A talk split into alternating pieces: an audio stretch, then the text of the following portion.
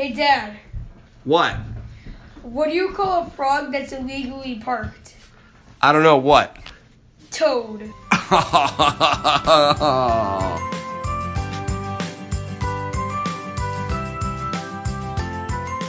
Hello, everybody, and welcome to Engage, a family gaming podcast. This is episode 144, and I'm your host, Stephen Dutzman. As always, this is the official video game and board game podcast for EngageFamilyGaming.com.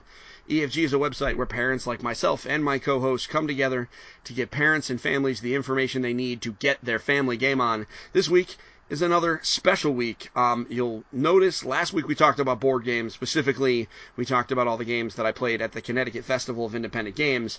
But we're doing board games two weeks in a row. So the video game folks, you'll be patient. We'll get there. But I have a special guest, Mr. Steve Jackson of Steve Jackson Games. How are you, sir? I'm hanging in there. It's warm in Texas, but we'll get by. Yeah, I mean, is it isn't it always warm in Texas? I have never been there.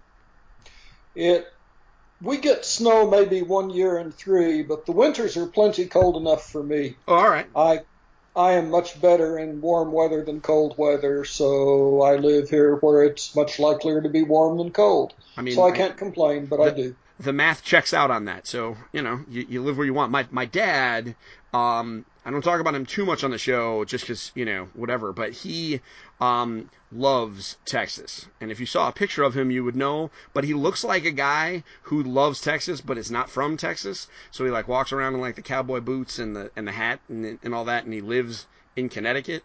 Um, so he looks a little out of place. Um, he, uh, yeah, he. I think his plan is to try and winter there because he does not like the cold. Um, and I can't really blame him. I'm going to follow him just because I hear the food's all right. Get barbecue. Yeah, but I mean that that's uh, that's what I read about. So before we get too much farther, I do want to take a moment to thank our listeners um, for listening this week. We hope the games you've been playing have been great. I know Steve and I have some exciting stuff to talk about. Uh, we do want to make our podcast more interactive, so please feel free to reach out on social media or message us on our Facebook page um, with any comments, questions, topic suggestions, etc. Um, as many of you already know, we do alternate topics between video games and board games, but I go where the business takes us. And this time, we have a really cool Kickstarter uh, from Steve Jackson Games called The Fantasy Trip. Um, and uh, I wanted to get Steve on here so we could talk about it for two reasons. One, I wanted to talk to you and have wanted to for quite some time, just about the your the games that you make in general, but also because this is a really cool project. Um, because this is one of the first tabletop role playing games that you made. You lost the rights to it, and now you got them back. Tell me, what's this process been like?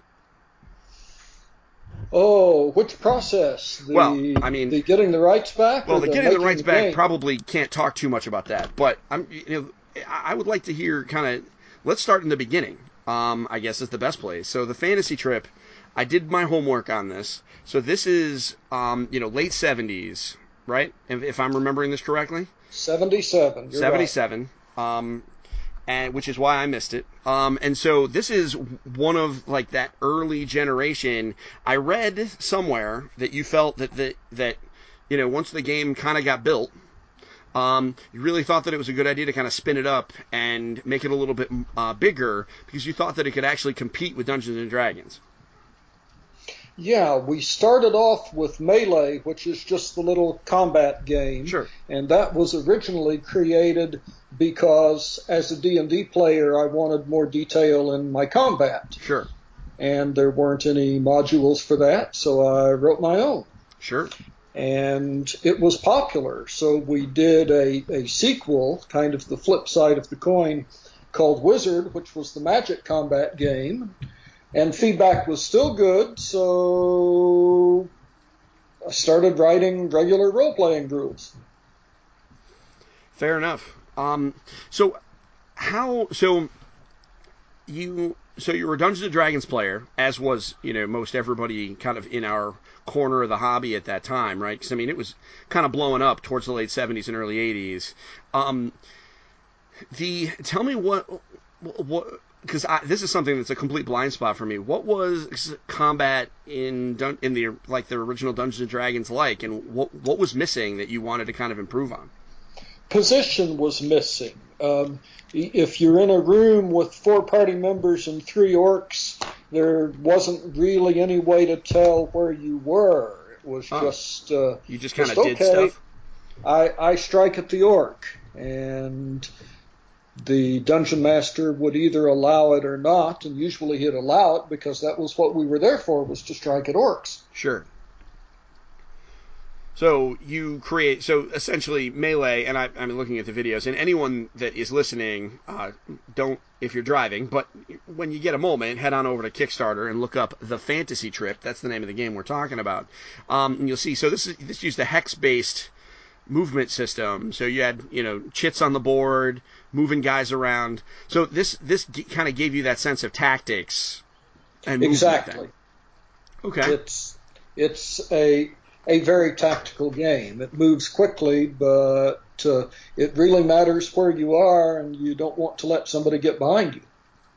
Absolutely. You know what's interesting? You know, people who play like fifth edition Dungeons and Dragons or even third edition Dungeons and Dragons, like they they take and myself for example, or you take that miniatures and like movement system out. and- and It's almost like you take it for granted, right? Like the the fact that there Yeah. were you know games back in the early parts of history that didn't have that piece.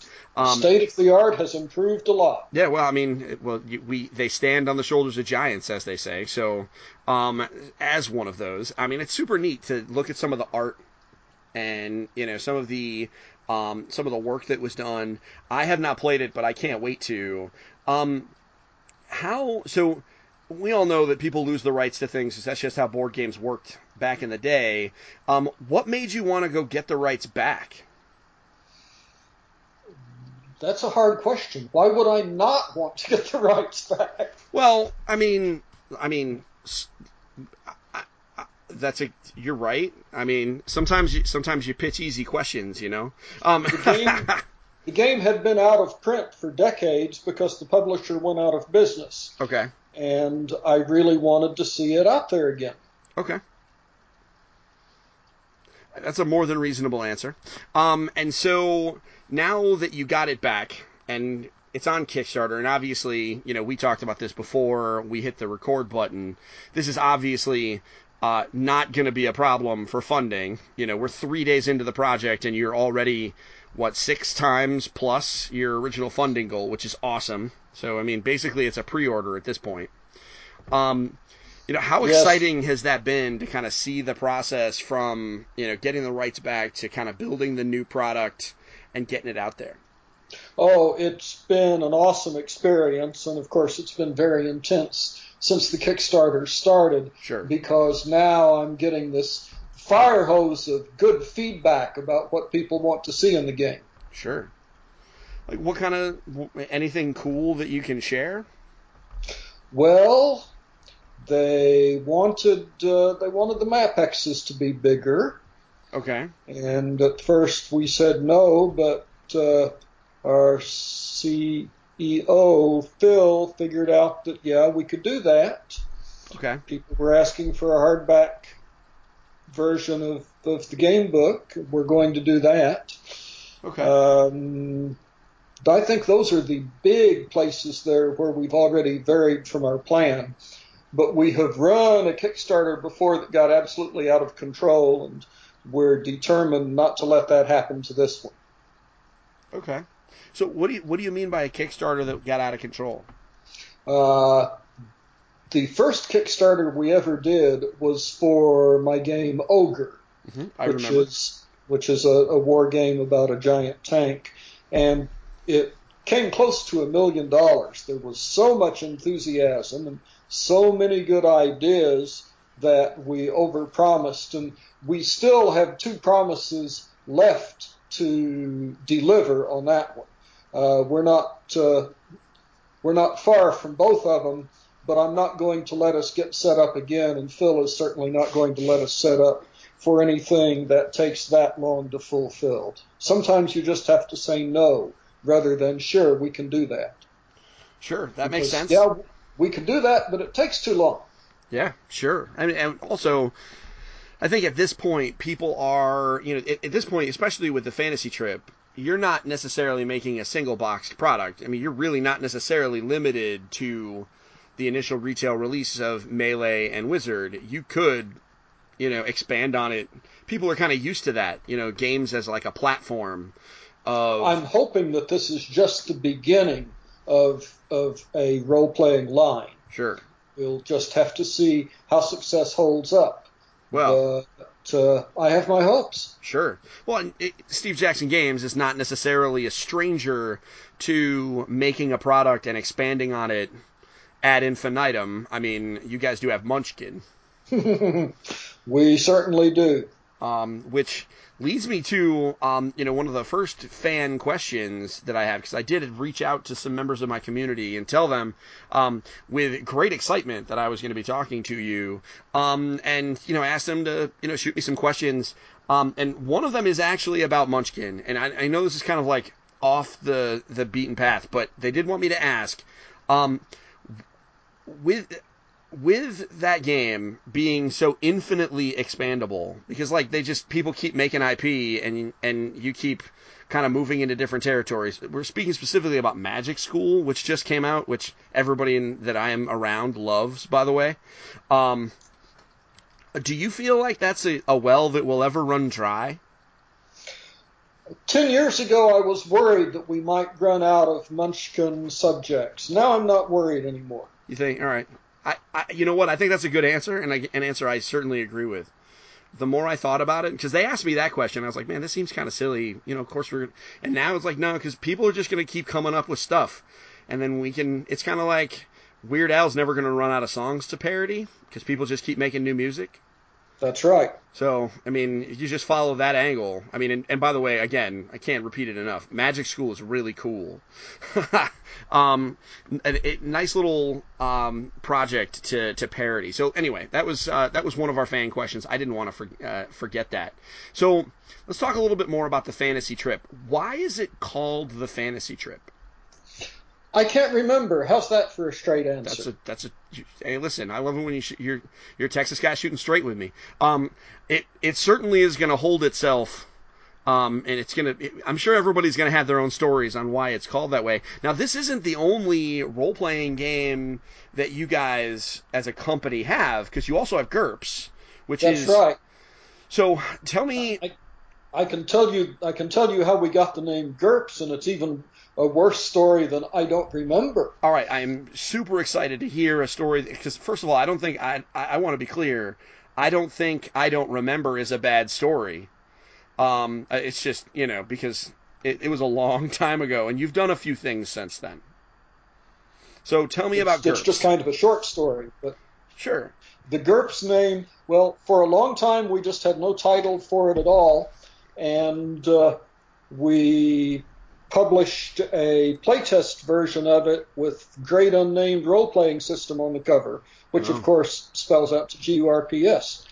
And everybody who saw it just referred to it as GURPS, and we finally backronymed it and decided what GURPS could stand for, which Okay. was Generic Universal Role Playing System. Sure. But it really stood for the Great Unnamed Role Playing System because all the good names were taken. I think that's really Not to good. mention some of the bad ones. yes.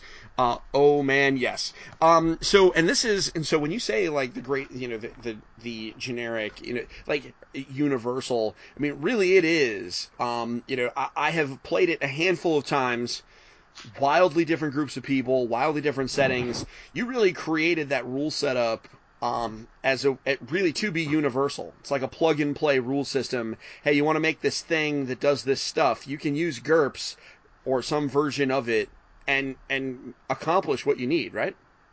That's the plan. Which is super neat. Um, you know, it's very elegant, and that's one of the things that I always thought. You know, reading about GURPS or you know encountering some of the books, you know, being at conventions, the fact that if you know in general what you're doing, you can just kind of plop into any game. It doesn't matter if it's steampunk or sword and sorcery or zombies or whatever, and you just kind of get in and you, you know, you just figure it out, and it's not that hard to participate, which I really love. Um, so you have this established GURPS series that you know that, that you have new products coming on pretty almost I mean not constantly but pretty regularly. Um, what is what's going to set the fantasy trip apart from GURPS? You know, cause, It's a it's a much easier to get into game. It's Okay. faster to learn. It's faster to play. It's much more of an introductory system. oh, okay, if you want detail and if you want uh, the ability to take it into any sort of background, you're going to go for GURPS, and that's Sure. fine. But if you want the classic fantasy tropes, and if you want something, especially if you're teaching new people, sure, then Fantasy Trip is a great place to start with. And some people find that that's a great place to stay too. sure, great. And I'm sure, you know, assuming this is successful, which let's knock on wood. Um, we hope it is, and it looks like it's doing okay. This is one of those things that you could kind of maybe even kind of bolt on more complicated stuff as time goes on, um, if people really do kind of want to hang out. With We things. could, but I don't really want to make it more complicated. I want to point them at GURPS if they want it more complicated, and and try to go broad rather than deep on the support for the fantasy trip. I like that. I like that, and that makes a lot of sense. I mean, considering, I mean, you heard the line at the front of the podcast. You know, we are all about families playing games together, um, and there is a special place in our heart for kind of introductory games, um, for game systems that encourage, you know, that whole broad as opposed to deep um, concept. You know, let's get everybody in here. Let's lower the barriers for entry. I'm 100% in on that. So that makes sense. I mean, and and I guess it makes sense from a business perspective too, because if you ca- if you took the fantasy trip and just made it more complex, then to a degree you'd be eating your own lunch, and why would you want to do that? No, That makes total sense. Total sense. So, um, why are so you you there was a business need back in the day why Melee and Wizard were two separate products back in the early in the late 70s and that's because you made Melee first and then Wizard was kind of an expansion. Is there a reason specifically why you wanted to keep them separate now as opposed to, you know, just putting them in one box?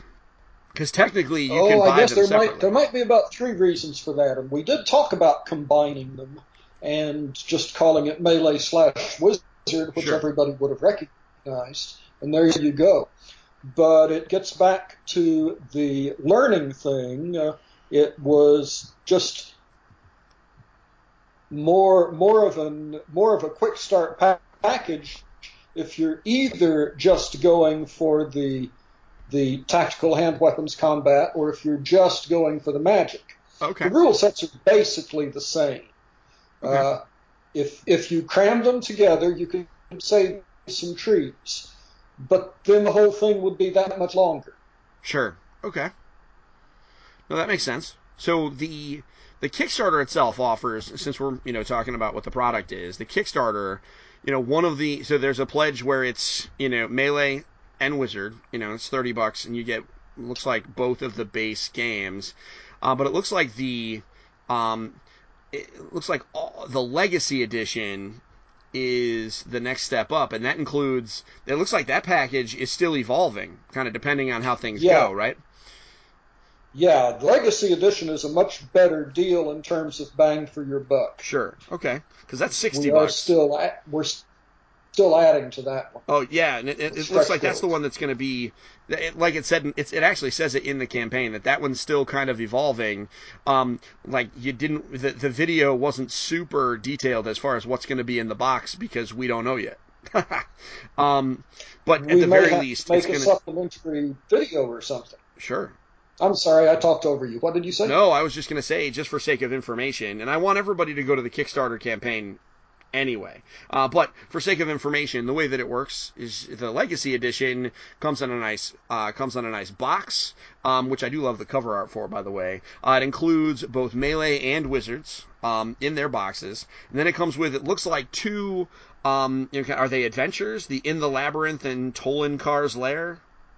Tollenkar's Lair is an adventure. Okay. In the Labyrinth is the book of role playing rules. Oh, oh, you know what? That's right. That's right. Um, and so, And then now it's going to include two solo adventures as well. oh, awesome. Death Test and Death Test 2, Okay, which which are purely hack and slash. okay. And they're solo adventures, so they're one that I would sit down and just kind of like a game book. Just I would play it myself. Yes, although you can also take a group through it and act as the referee. Oh, that's awesome. You read, you read the book and you tell them what they see. Okay. That's super rad. And you know what? I can absolutely imagine um, you know, there are some game groups that that's just all they want, you know? Like I, you know, let's let's strip out the role play stuff. Let's just let's just fight with no pretense. Um, I know plenty of game groups that are into that. Um, and so that would be that uh, my kids actually they run a uh, my wife used to run a home daycare and the the older kids would you know they would love to find these dudes on a map games and play and just kind of create scenarios feels like that's a, a a thing that they would definitely enjoy um so excuse me i don't mean to cough at you um, probably not going to get anything over Skype. Probably not. I read I, I read somewhere that it's not likely to transfer, but I still like to apologize because I feel bad. Um, so fair enough. So I was listening. So part of the uh, Kickstarter videos, you were uh, intro, uh, you were you got interviewed by Bebo, who is lovely. She's awesome. Um, I love her new site. Um, and you talked, and you actually worked with, uh, you got the, one of the original artists from the game to come back. Yes, Elizabeth Danforth, Liz Danforth, which is, is best known as a magic artist. But back in the day, she did the first cover for the first edition of Melee. She did all the counters for Melee. Yeah. And uh, I convinced her to, to come back and do more Melee illustrations and to do all the counters. That's awesome. That must have been a great kind of experience just for you working with her back then and now working with her again. Yes. Um, it, and it gives a great feeling of continuity. Absolutely, which I think as uh, bringing back a legacy product like this, um, it's and I think that's probably an appropriate term for it, like bringing back something cool. Um, I think it it probably wouldn't to even to me, having never really experienced the first one, it still would have felt a little odd if you had had to find somebody else. And I mean, you would have if you had to. I mean, you can't put it out without art. But I think there is something special about bringing back the original people who put it together and kind of putting it together again. Um, and I mean, it's great that she found time. I mean, she, you're, as you said, she makes magic cards, uh, magic card art, and I'm sure that they keep her busy because man, do they not stop making cards.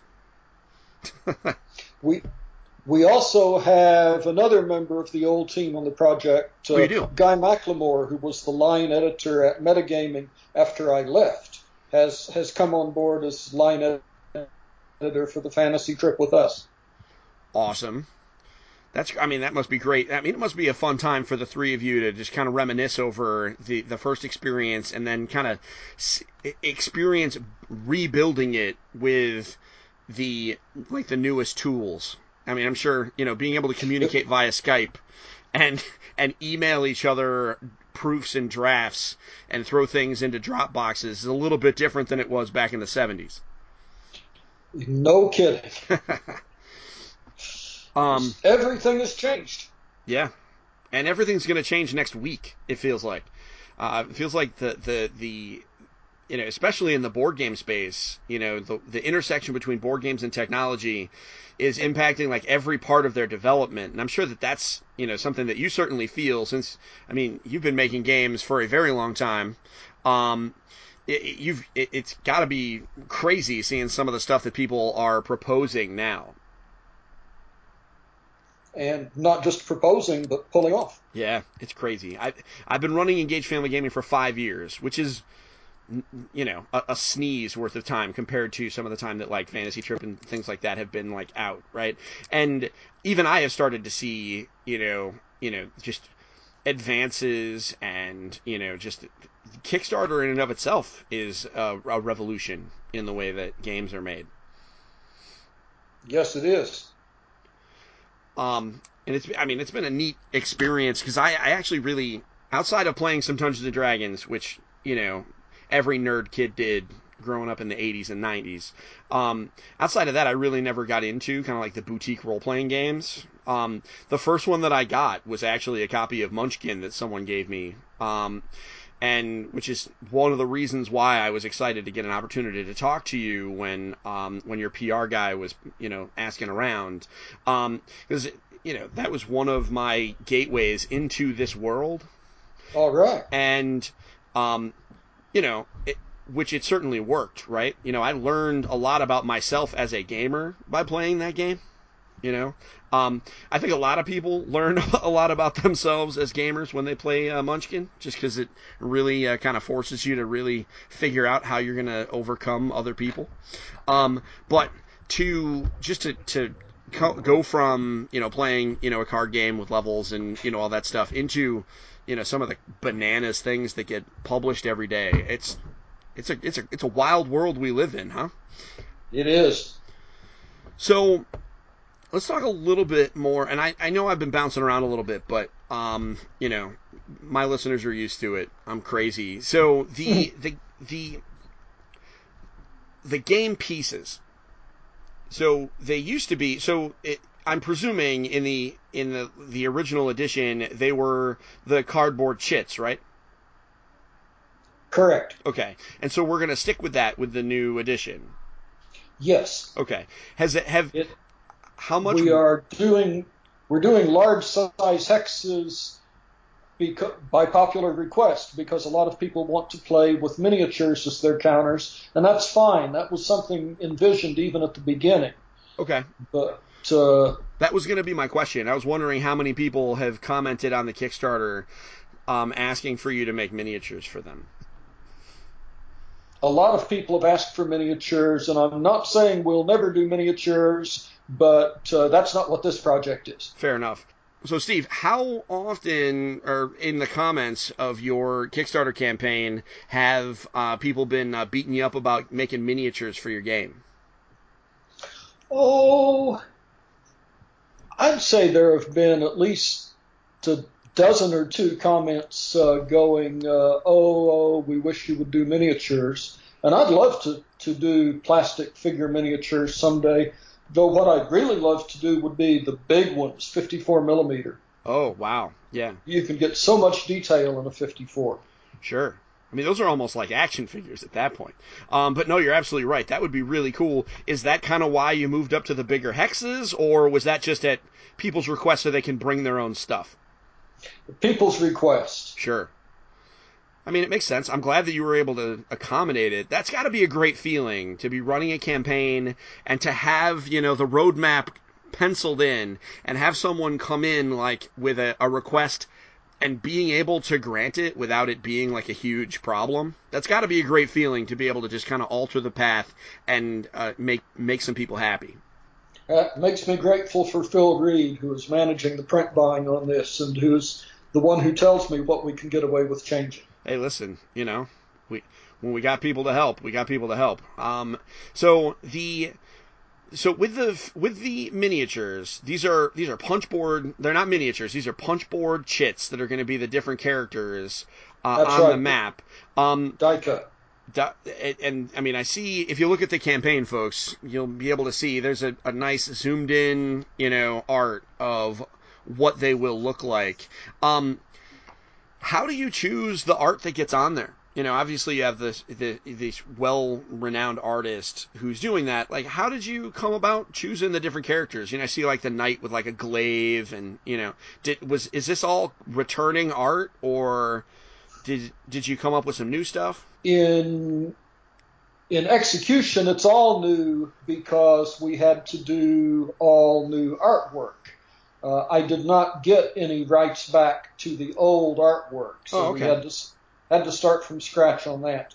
In concept, some of it is the same and some of it's new. We just wanted a huge variety of figures that people could play to match you know, their weapons and, sure. and to match themselves if that's what they wanted. Okay, I dig that. As a LARPer, um, I super appreciate the amount of flexibility that I see in you know some of the the, the figures just. The, the, either the miniatures that are out there or the art on some of these cards, being able to kind of match up to what you really envision um, is hard. So it's cool that there's a lot of flexibility here, and it's not just a dude with a shield and there's six copies of him in different colors. You know, I really dig that there's some variety there. Um, so, and obviously there's enemy variety too, um, because we've got you know the bigger you know you know trolls and you know ogres and things like that.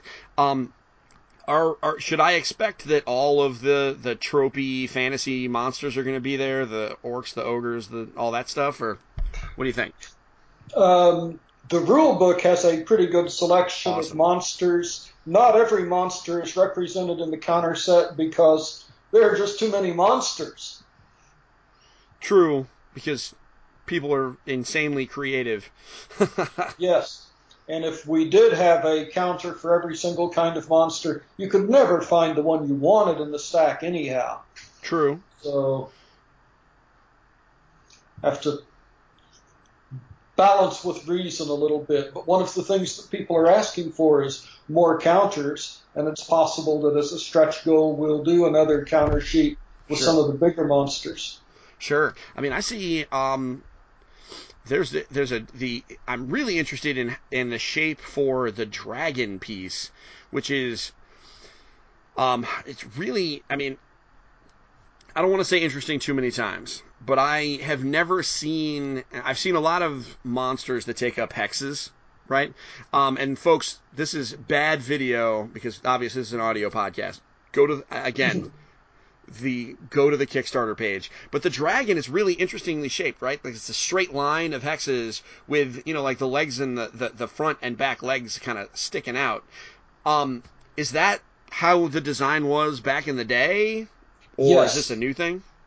No, that's how how it was back in the day. All right.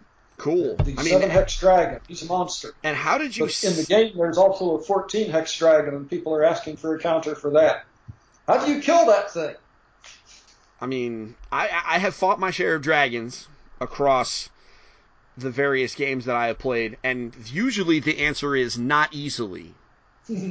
Yeah. Um, I never met a dragon that was easy to beat up on, um, or safe to beat up on. But I mean, you know that you've been making you've been making games for a while. We're unlocking stretch goals on this campaign. Let's talk about the campaign and the meat and potatoes of it now, because I, I um, we've talked about the game. Um, you know, it's a simplified role playing system. I I can't wait to get my hands on it. I will definitely do so at some point.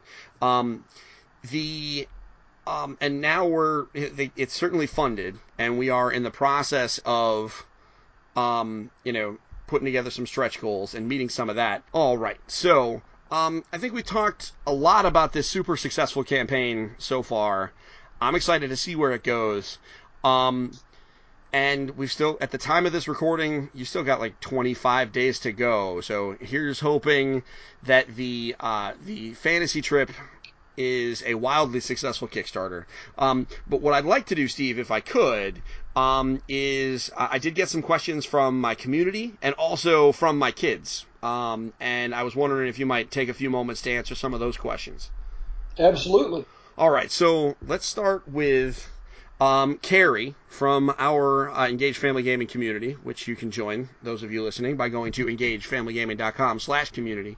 Um, she wanted to know where you get all of your fun ideas. There's a post office box in Connecticut where no, um, let's let's let's not go there. Uh, really, it's just a matter of paying attention to popular culture and looking for something uh, something that's just screaming to be laughed with, sure. go, going from there.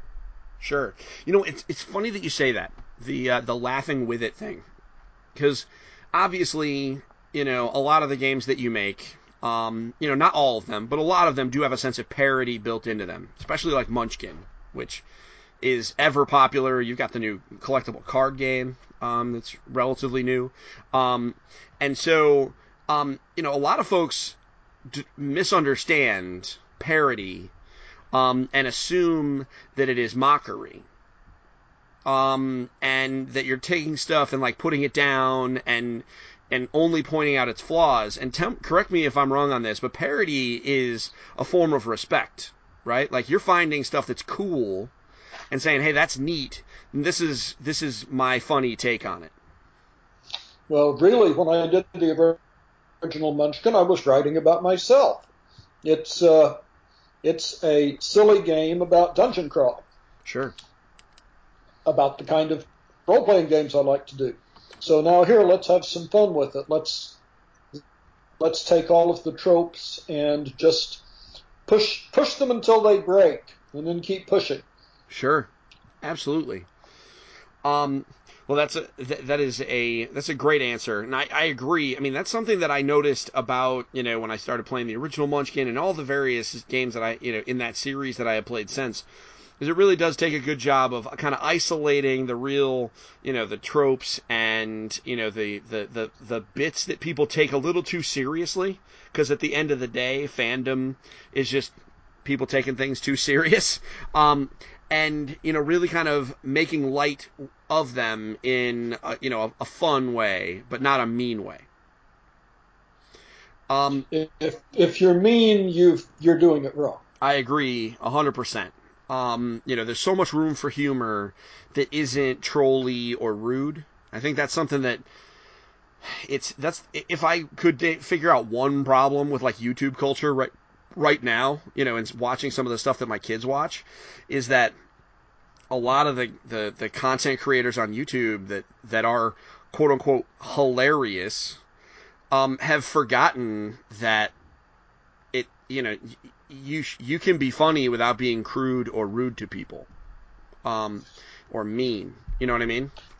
Yeah, you don't want to teach kids that it's all right to be mean. Yeah, and you can be funny without it. I mean, that's the one thing, you know, we always watch it and I come out of it being like, so why was that so funny? like, because he was just being a jerk. Because um, nobody thinks jerks are funny. Um, at least I don't. So, um, next question. This comes from uh, my uh, my oldest son. He wants to be a game designer when he gets older. Um, so he so his when question. he gets old. I'm sorry. okay. Well, that's right. He's have, Go have ahead. a long, productive life, and then retire and be a game designer. That's a plan. All right. Well, I'll, I'll I will tell him that. Um, but I think he's going to want to jump the gun a little bit. So he wants to do it sooner. Okay. Yeah, you know. Well, you know these these kids these days. They don't like they don't have patience. Um, you know all this internet instant gratification. So if you um and beyond that, outside of just him, in my audience, I'm sure there are aspiring game designers. Uh, do you have any uh, advice for someone that is interested in making their first game? Learn to communicate. Learn to write clearly and briefly. Um, because if you can't communicate your ideas clearly and briefly, it really doesn't matter how clever a game you come up with, you'll never be able to get it across to people. That is and beyond that, that's great advice just for everything. But no, you're right. I've never even thought of it that way. Yeah, I mean, the the ability to communicate clearly really touches every aspect of game design because you can't tell your artist what you need if you can't explain it. You can't teach people how to play it. You can't write a rule book. Um, no, I think that's uh, that is sage wisdom um, that I think lots of folks could probably do to hear. Any anything else, or do, is that, or do we want to settle at the home run? Well, that's that's the big one right there, and then then the nuts and bolts response to that is playtest your games a lot. Okay. Playtest them with different people because that way you'll find out where you might have failed to communicate and you'll also find out which of your great ideas isn't quite as great as you thought it was at first. Have you had any, you know, experiences in the past where you were just convinced that a game was a home run and you brought it to some folks and it just you had to watch it crumble before your very eyes? It, it happens with astounding regularity. You know, that's you, what's, what's you interesting. You have to try a whole lot of things and, and see what it is people like. Sure. You know, what's interesting that, that you say that. I talk to a lot of game designers, and I think my, um, I think when I think back upon the number of people who I have interviewed, I think the one unifying thing between all of the great, um, you know game you know game designers that I have spoken to is that all the really great ones um, talked uh, talked about you know having projects that they had to just throw out. Um, whereas the folks that are like, this is my baby, and I've been I've been crafting it for years. Um, sometimes that just doesn't cross the finish line. Maybe they should have just thrown it away and tried something else. Or at least come at it from a different direction. Yeah. Sure. If mean, you if you get too in love with your own work, you lose objectivity. Sure. That idea of coming at it from a different direction, you gave me that advice not 10 minutes ago. Nobody here here heard that. That ah. was that was some stuff, some uh, production magic. But um, that is also sound advice. Here's a here's another question. This is from my youngest son. Um, he wants to know if we're going to get more expansions to Zombie Dice because he loves him some Zombie Dice. He takes it everywhere. We have uh, two expansions to that now. Yep. The school bus. I'm not really planning any others. Not no. All right. Well, I'll tell him. I'll break his heart, Steve. School bus and the movies, yeah. If I come up with a great idea, then then everything changes and I'll go after it. But I don't have any any new concepts right now for that, and I don't want to go with anything that I don't think has a chance of being a home run. That makes sense. I mean, it's already a pretty complete package now, and the deluxe edition and like the hard cardboard or the hard plastic tube is just it's so. I mean, we uh, they just got back from Boy Scout camp, um, and every year my well. Every year, the last two years, my youngest son has taken uh, zombie dice with him, and it. I mean, the fact it it's so durable, it's so easy to just throw in his bag, and all we have to do is just make sure he counts 13 dice on the way home. right because the, the, last thing we want is to have him brick a board game because he lost some cards or they got stomped in the mud. Um, he dumped all of the zombie dice into a mud puddle and, and it came back fine. We just had to scrub it a little bit. So I will break his heart and tell him that there's not going to be any more expansions to Zombie Dice. Um, I'll do that for you. But if you come up with any good ideas, he would be if, he'd be grateful if you if Noted. you get those done. Yeah. Um, because it, it well because he he absolutely loves it. Um, so my oldest son wants to know what your favorite game that you have not made is. Wow, that's that's a wide field because I like playing games. Let me answer a different question instead. That is perfectly fine. Sidestepping is okay. To.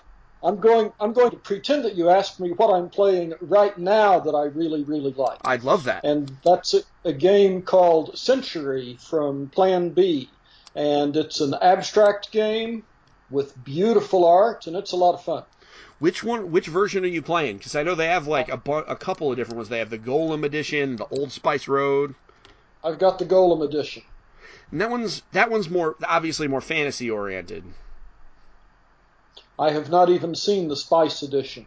Yeah, I've seen it because I was check at, out to see what it looks like. I was at PAX Unplugged and and there were some folks playing the Spice Road edition, and it was you know, I mean, it's beautiful art, but I would say, at the risk of sounding more, you know, sounding super reductive, obviously it was more like Catan than say, you know, because you know you're building landscapes and you know stuff like that. I I've never played it. Um, how hard is it to learn? I mean, obviously you have a lot of experience with games.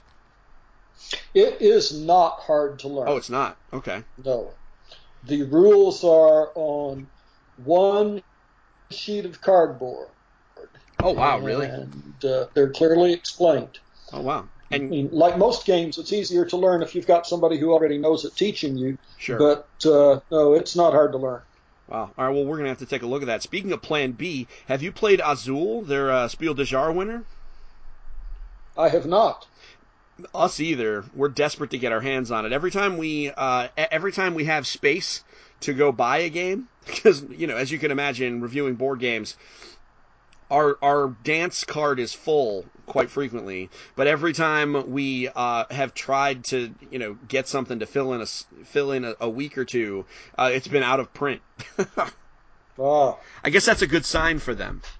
Yes, it's a good problem for them to have. Um, So the so the follow up question from my older son was he was wondering what uh what what your favorite what what your favorite game that you have made is. Now that's really hard to answer. That's like uh, if I were to ask you which which of your children is your favorite. I know, but he's 12. He doesn't know better.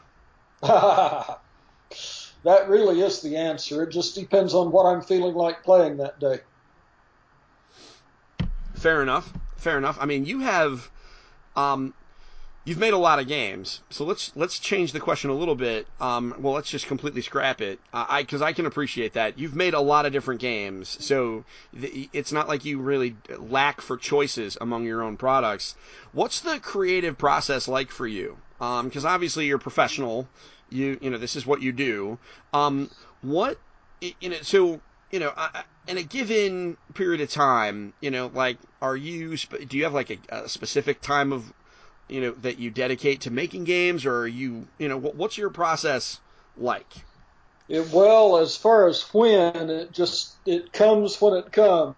And, you know, when, when the fit is on me, I will sit and work for a long period of time and then go try and find somebody to show it to.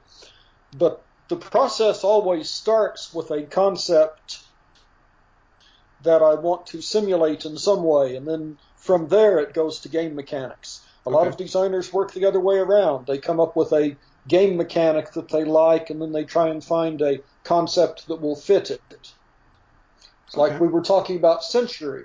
Uh, that game doesn't have anything to do with either jewels or golems. That's just the skin on it. Um, at uh, at its heart, it's a game about building an economic engine, and that's one reason that I could probably never have designed Century in a million years because uh, I wouldn't, I would never have reached a starting point that would let me go to that game. If you told me to design a game about jewels and golems, it would be much more representational. Sure, sure. Okay. So, how many? And this is a question that, that's kind of different for everybody that I ask. Um, how many kind of games do you have, game concepts do you have kicking around at any one time? Well, if we count the ones that I can't bear to throw away, but I really don't know when I'll do anything about them, doesn't. If we mean how many am I actively working on at a given time, maybe two and a half. Okay. What's the half? Something that I'm writing down notes for, but not working on developing the notes. Okay. No, that makes sense. Just I'm keeping a file keeping a file open for it and dropping in uh, dropping in more notes like, hey, wouldn't it be cool to do a Munchkin set about monkeys? So I just thought of another monkey joke. Put it down. Fair enough. Fair enough. So does that, you know, constantly capturing? So you're constantly capturing ideas. You know, at the very least you have like the casual basket to catch things as they fall out. Does that ever lead you to like those moments of panic where you come up with a great idea but you're not near anything to record it? Because that happens to me on a weekly basis. no, because I carry a phone with a recording capability and I also carry a pocket notebook. Fair enough. So you're smarter than me. I get it. That makes sense. I should probably figure that stuff out. I do have a phone with me at all times. Um, so those are the questions from my community and from my kids. Steve, I, I want to say um, I really appreciate you taking the time out of your busy schedule, uh, promoting your Kickstarter uh, to talk to me. Um, you know, you, your games are some of the reasons why I do what I do. Um, so it's been, you know, an honor to have you on here. Um, do you have any parting words for my audience about, you know, games in general or really anything? This is your moment. Oh, stay out of the sun. Stay out of the sun. Hey, you know that's that's probably good. Um, nope, nope. Just just let let's go back to the theme of don't be mean. Don't be mean. All right, I like it. Yeah, yeah. Let's let's put that on a T-shirt, shall we? Man, um, sounds like a win. You know, I listened to a video yesterday, and there was a a line that's kind of stuck out at the end of it that was just stop letting the bad guys win.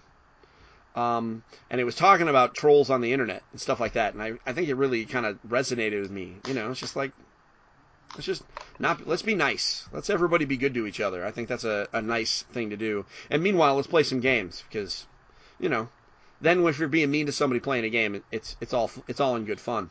Uh, so, Get it out of your system and over the game table. Yeah, absolutely. Let's uh, let's settle it on the board. So, Steve, thank you very much for coming on Engage, a family gaming podcast. I really do. Again, appreciate you taking time out of your busy schedule. This has been an honor for me. Thank um, you for having me. absolutely. Anytime you want to talk about anything, we'll get you on here. We'll make it. We'll make cool. it happen. So, until next time, folks. This is Steve and Steve. Um, uh, we've been talking about board games. Next week, we'll be talking about video games, and this is where my wife and I will have the great debate about Fortnite. So you're y'all are going to want to be there for that. so until next time, you have yourself a great week. We'll see you next time, and uh, don't forget to get your family game on. We'll see you next week, folks. Bye.